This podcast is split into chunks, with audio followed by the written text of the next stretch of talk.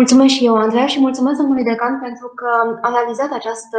introducere, practic, în domeniul bunei credințe, inclusiv în materia dreptului procesual, nu doar a celui substanțial, de altfel așa a fost și înțelegerea pe care am avut-o, am avut-o inițial, pentru ca eu să nu reiau toate aceste aspecte din perspectiva mai cu seamă doctrinară și um, să încerc să mă focusez, să mă uh, concentrez pe ceea ce înseamnă aspectele practice ale principiului bunei uh, credințe în materia dreptului uh, procesual. Sigur că voi, la final, pentru a-mi explica insatisfacțiile personale pentru această prezentare, voi culpabiliza și eu timpul, că tot a devenit light motiv. Ehm, întrucât uh, tema aceasta a bunei credințe, a principiului bunei credințe în domeniul dreptului procesual uh, este o temă generoasă și ea permite multiple, multiple abordări. Nu vom reuși în uh, timpul scurt pe care îl avem la dispoziție să le, să le uh, schițăm. Însă voi începe doar prin, uh, prin a spune că până la urmă este necesar să plecăm de la premisa că există un drept fundamental la un comportament uh, conform cu principiul bunei credințe, uh, un drept consacrat constituțional, inclusiv din Constituția României, un drept consacrat în subtext, subtext prin uh, Convenția Europeană a Drepturilor Omului, care prin act 17-18 reglementează abuzul, interzic, interzic abuzul de drept, un drept consacrat prin alte documente internaționale prin urmare, există acest drept fundamental uh, de la care, uh, care nu poate fi exercitat într-un mod uh, abuziv. În domeniul procesual al dreptului a fost evocat aici de către domnul decan anterior. Articolul 12, evident, din noul cod de procedură civilă, potrivit cu care drepturile procedurale trebuie exercitate cu bună credință și potrivit scopului în vederea căruia au fost recunoscute de lege, fără a se încălca drepturile procesale ale altei părți. Partea care își exercită drepturile procesuale în mod abuziv răspunde pentru prejudiciile materiale și morale ă, cauzate, ea va putea fi obligată la plata unei amenzi judiciare. Similar, partea care nu își îndeplinește cu bună credință obligațiile procesuale este supusă acelorași ă, consecințe, respectiv posibilitatea de a fi obligată la despăgubiri pentru prejudiciile materiale și morale, și aici este elementul de noutate și introdus prin textele normative din noul cod de procedură civilă și la plata unei amenzi uh, judiciare. Dintre numeroasele mm, conexiuni pe care principiul bunei credințe le poate realiza cu exigențele dreptului la un proces echitabil, așa cum a fost acesta uh, uh, dezvoltat prin jurisprudența Curții Europene, aș, aș evoca doar, fără a insista prea mult, relația dintre buna credință și proporționalitate. Sigur că s-ar putea discuta foarte mult sub acest aspect, dar o aduc în, o evoc doar pentru a permite reflexii personale ulterioare pentru fiecare dintre noi și pentru, pentru participanți.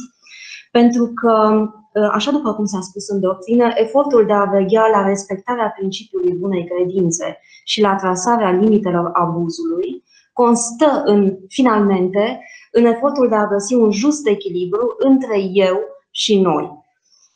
între libertatea de a-ți exercita drepturile ă, procesuale pe care legea ți le conferă și responsabilitatea pentru ceea ce înseamnă bunul mers al desfășurării procesului civil.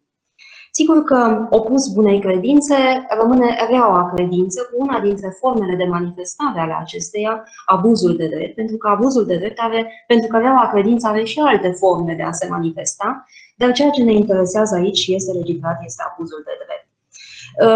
Uh, a fost evocat de către antevorbitorul meu, domnul, domnul decan, și uh, conceptul acesta eclectic în ceea ce privește abuzul de drept, pentru că, sigur, s-a discutat despre teoria obiectivă, teoria subiectivă și, până la urmă, a fost îmbrățișată uh,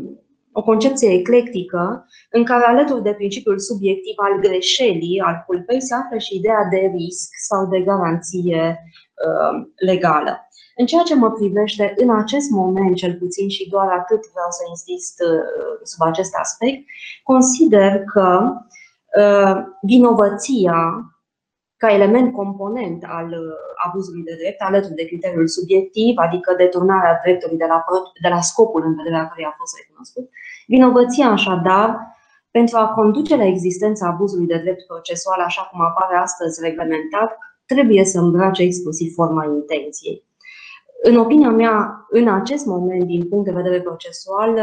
consider ca fiind de neconceput abuzul de drept săvârșit din uh, imprudență, dintr-o neglijență, tot ceea ce înseamnă o culpă a titularului dreptului subiectiv în exercițiul uh, acestui drept. Nu voi insista prea mult ca să nu intru în uh, discuții contradictorii, pentru că, sigur, sunt argumente și contraargumente în, uh, în acest sens, dar vreau doar să, să exprim o opinie personală în acest uh, context. Sigur, după aceea sunt importante din analiza abuzului de drept și condițiile care se impun a fi îndeplinite cumulativ pentru determinarea caracterului abuziv al oricărui act de procedură partea să fie titularul dreptului procesual, să aibă capacitate procesuală de a-l exercita, uh, dreptul să fie exercitat în limitele sale externe, potrivit scopului procedural, procedural în vederea căruia a fost uh, recunoscut, uh, dreptul să fie exercitat cu rea credință și sigur se vorbește și despre producerea unei pagube posibilă și producerea unei pagube. Aici, de asemenea, vreau să mă opresc foarte puțin Cred că încălcarea drepturilor procesuale ale părții potrivnice nu este o condiție sine qua non a abuzului de drept procesual, ci eventual ea va da naștere unui drept la repararea prejudiciului cauzat. Cât privește producerea unui prejudiciu, cred și eu de asemenea că acesta este de natura uh, abuzului de drept, iar nu de esența acestuia, întrucât, uh, în raport cu artul 12, alineatul 2, Cod procedură civilă, partea care își exercită drepturile procesuale în mod abuziv, răspunde pentru prejudiciile materiale și morale cauzate, ea putând fi obligată uneori doar la plata unei amenzi judiciare. Cred de asemenea că pentru a se reține exercitarea abuzivă a drepturilor procesuale, nu este obligatoriu să se constate și o încălcare a drepturilor părții potrivnice. Instanța este aceea care va verifica, separat de existența unei conduite abuzive, și existența și întinderea prejudiciului cauzat, hotărând evident asupra modului de uh, reparare, care poate fi pecuniar sau chiar de altă natură. Uh, aici uh, am menționat faptul că aprecierea dacă un drept procesual a fost exercitat sau nu cu bună credință revine instanțelor de judecată iar uh, distinția după cum drepturile procesuale, procedurale se exercită sau nu abuziv este foarte importantă pentru că dacă cererea este respinsă ca nefondată, sancțiunea constă doar în suportarea cheltuielor de judecată, spre exemplu, iar dacă s-a ajuns la concluzia că dreptul procedural a fost exercitat abuziv, sancțiunile pot fi diverse și cumulate, după cum spuneam, răspunderea pentru pagubele pricinuite, și amendă, amendă civilă. Um, s-a vorbit despre, de asemenea despre atragerea răspunderii civile de, delictuale pentru repararea prejudiciului, eventualul prejudiciu cauzat printr-un exercițiu abuziv al drepturilor procedurale. Um, și aici opiniile sunt împărțite atât în doctrină cât și în jurisprudență, pentru că Incontestabil, uh,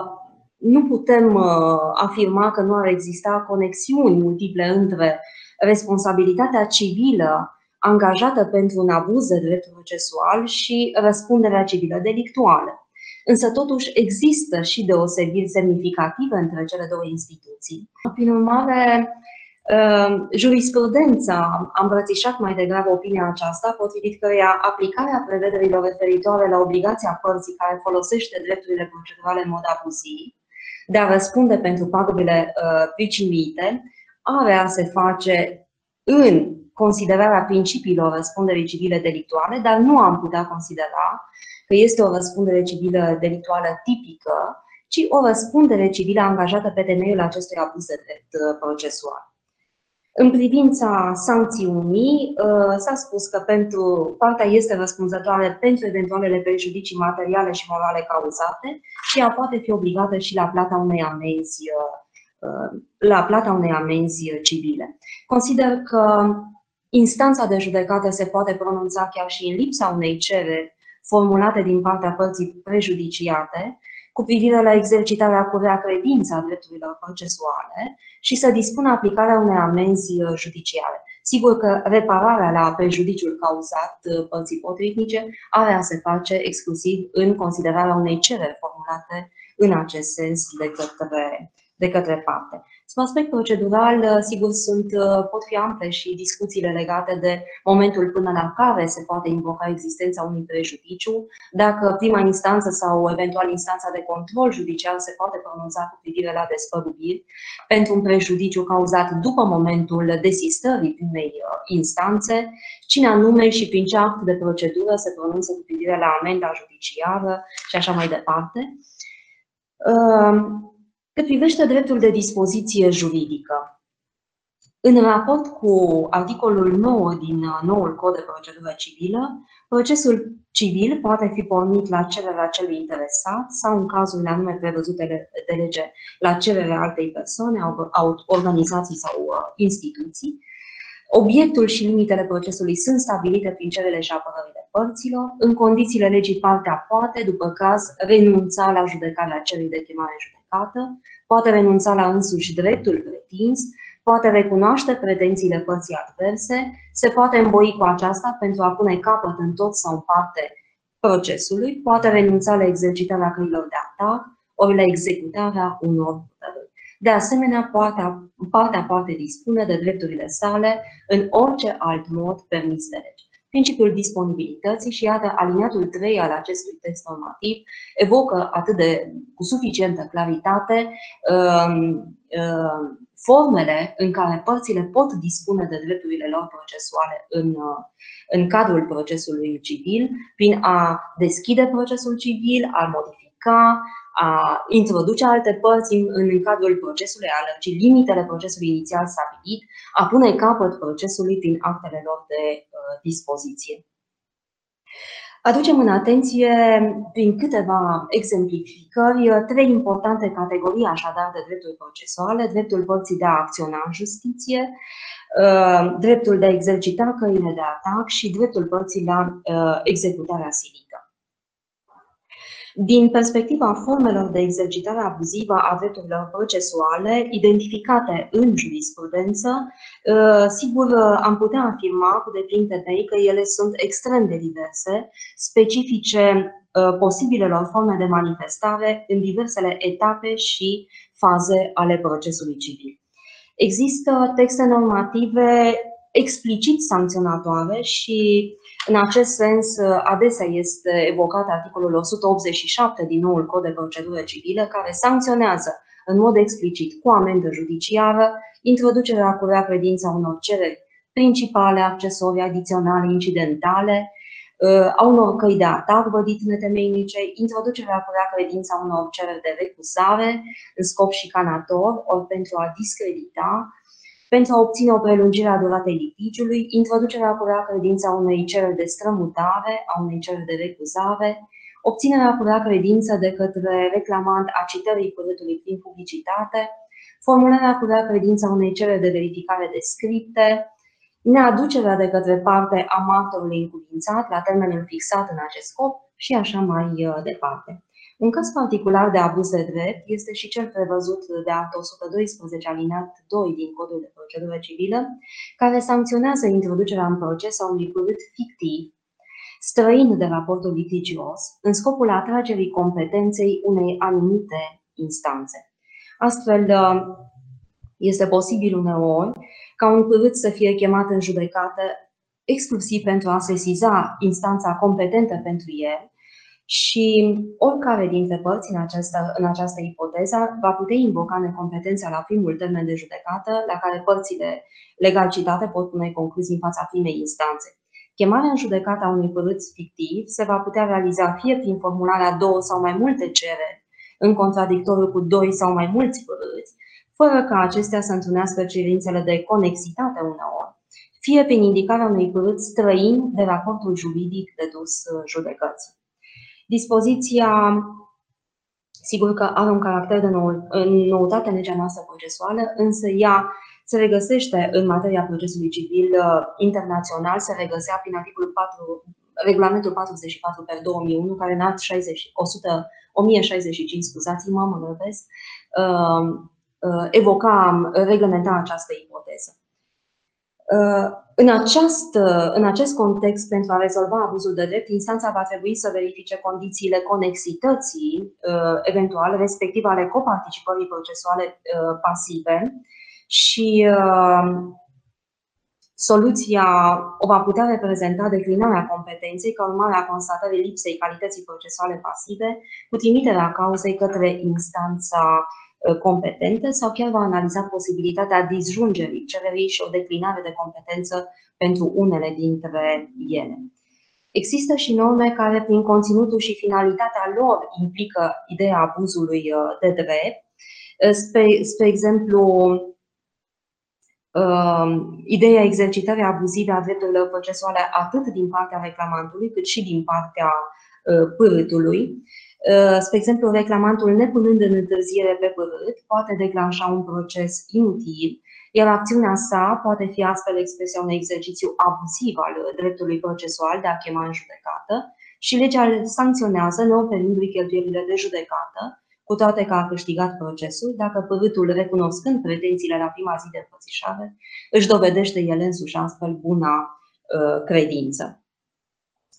Uh, există ipoteze în care uh, este invocată, spre exemplu, cu rea credință, excepția de neconstituționalitate, în scopul exclusiv de a tergiversa judecata, ceea ce va conduce, evident, la respingerea cererii de sesizare a Curții Constituționale ca remediu procesual pentru acest exercițiu abuziv uh, al dreptului.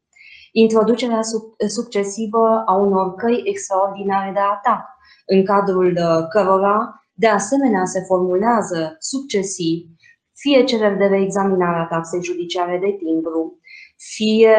uh, cereri uh, de reexaminare a respingerii ajutorului public judiciar și toate acestea vor conduce uh, printr-un exercițiu abuziv al drepturilor procesuale ale părții la o, la o prelungire nejustificată a procesului, a duratei procesului civil.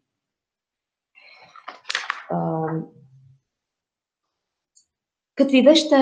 ipoteza unor introduceri, uh, unei introduceri repetate de cereri în justiție, cereri prin care se urmărește suspendarea facultativă a judecării unei alte cauze, spre exemplu, uh, constituie, poate constitui și aceasta o ipoteză de exercițiu abuziv prin deturnarea dreptului procesual de la scopul pentru care acesta a fost recunoscut, cu consecința vătămării dreptului părții adverse la judecarea procesului într-un termen uh, optim.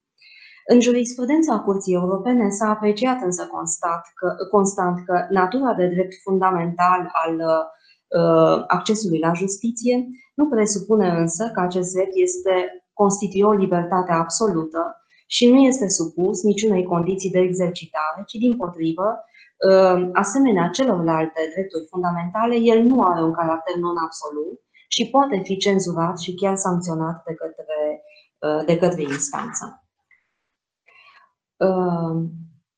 un alt exemplu în materia cererilor vădit neîntemeiate s-a observat cu prilejul constatării încălcării autorității de lucru judecat a hotărârilor judecătorești, Astfel, introducerea unei, unei noi cereri în justiție, prin care se invocă aceleași aspecte, fără a se aduce elemente noi față de o altă acțiune promovată anterior și soluționată definitiv, ă, fiind îndeplinită tripla identitate de părți, obiect și cauză între cele două acțiuni succesive, reprezintă în mod evident un abuz de drept procesual ce se impune a fi sancționat Uh, chiar prin aplicarea unei amenzi judiciare pentru formularea cu rea credință a unei cereri vădit uh, netemeinice. Există și ipoteza în care partea poate introduce cu întârziere o cerere de strămutare. Uh, în această perspectivă, sigur că influențele, consecințele sunt multiple, mai cu seamă Uh, pentru ipoteza în care astfel de cerere de strămutare urmează a fi admisă de către instanța supremă după rămânerea definitivă uh, a hotărârii și acest aspect a fost abordat de către unul dintre judecătorii curții cu incontestabil profesionalism, însă vreau să le evoc pentru că atâta timp cât nu există un termen de formulare și implicit nici de motivare a cererii de strămutare, spre deosebire de orice cale de atac cu caracter extraordinar, cererea de strămutare ar putea fi formulată de părți și chiar se întâmplă adeseori să fie formulată de către părțile în proces oricând. Ori uh, această absență, absența reglementării unui termen de formulare a cererii de strămutare poate da naștere unor situații de utilizare abuzivă a instituției pentru, tocmai pentru a tergiversa soluționarea cauzei sau uneori pentru a obține chiar o altă hotărâre decât cea pronunțată definitiv de către instanță. Pentru că dacă avem în vedere ipoteza în care uh, instanța, cauza nu este suspendată de către instanța supremă sesizată cu soluționarea cererii de strămutare și nici instanța în fața căreia a fost invocată cererea de strămutare nu a amânat soluționarea cauzei, ci din potrivă a soluționat-o definitiv, Sigur că o admitere ulterioară a cererii de strămutare poate conduce uh, chiar la încălcarea puterii ale autorității de lucru judecat a unei hotărâri definitive și sub acest aspect, evident, un exercițiu abuziv, iată, al unei cereri, uh, uh, al unui drept procesual, acela de a formula o cerere de strămutare, dacă se constată că el este că ea, o astfel de cerere a fost abuziv formulată, ar putea fi sancționat de instanță pentru că efectele sunt uh, majore. Uh,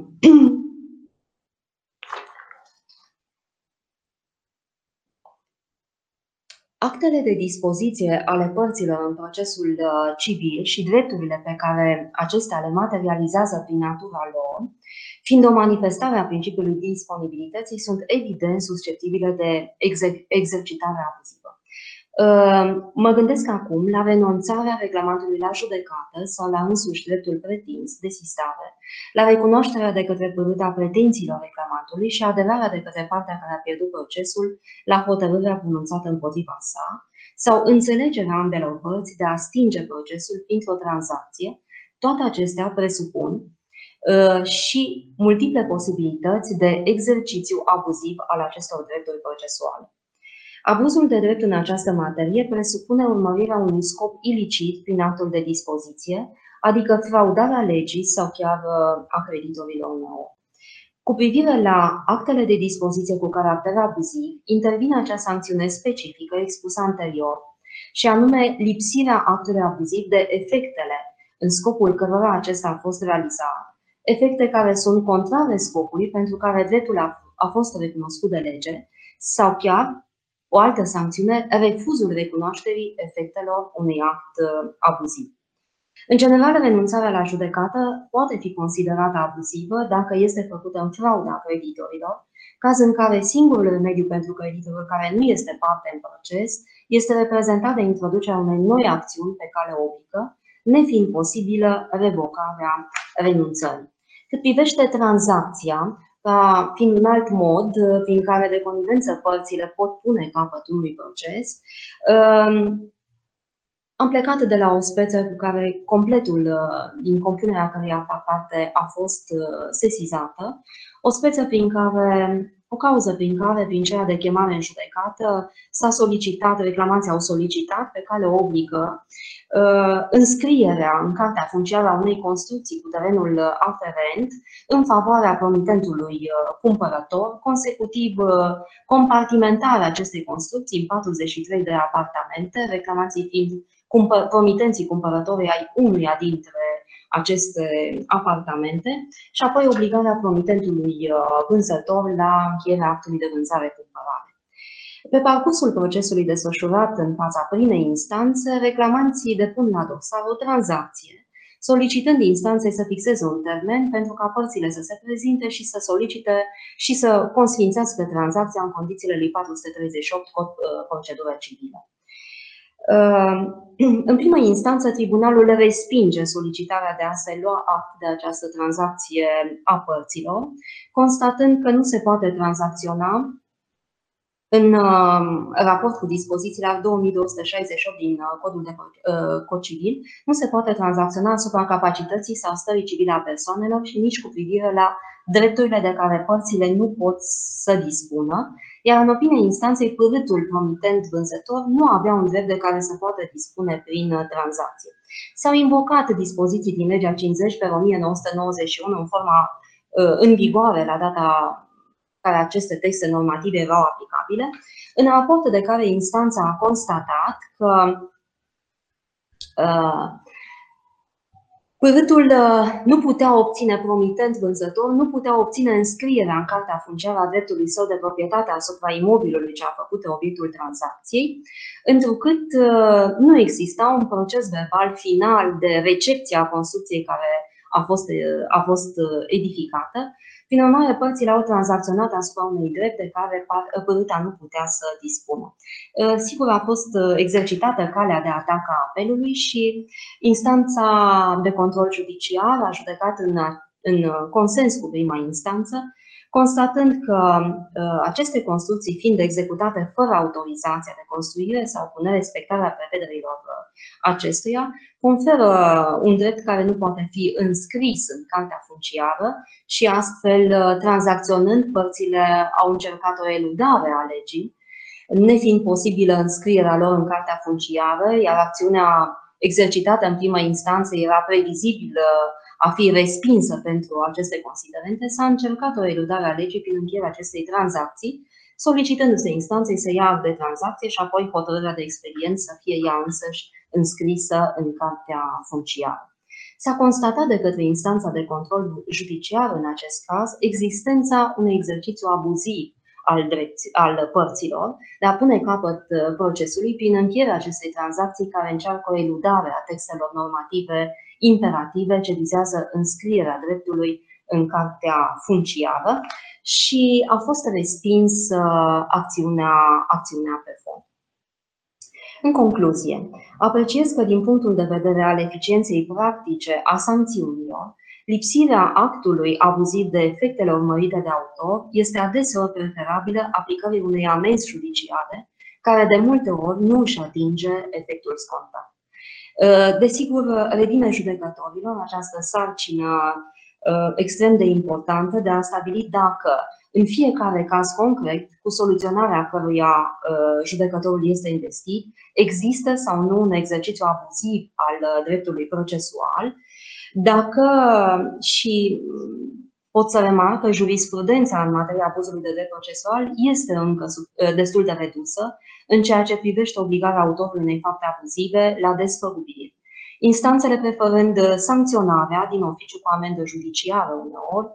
uh, mai cu seamă atunci când se constată o încercare de prelungire a duratei, uh, a duratei uh, procesului. Vă mulțumesc pentru atenție.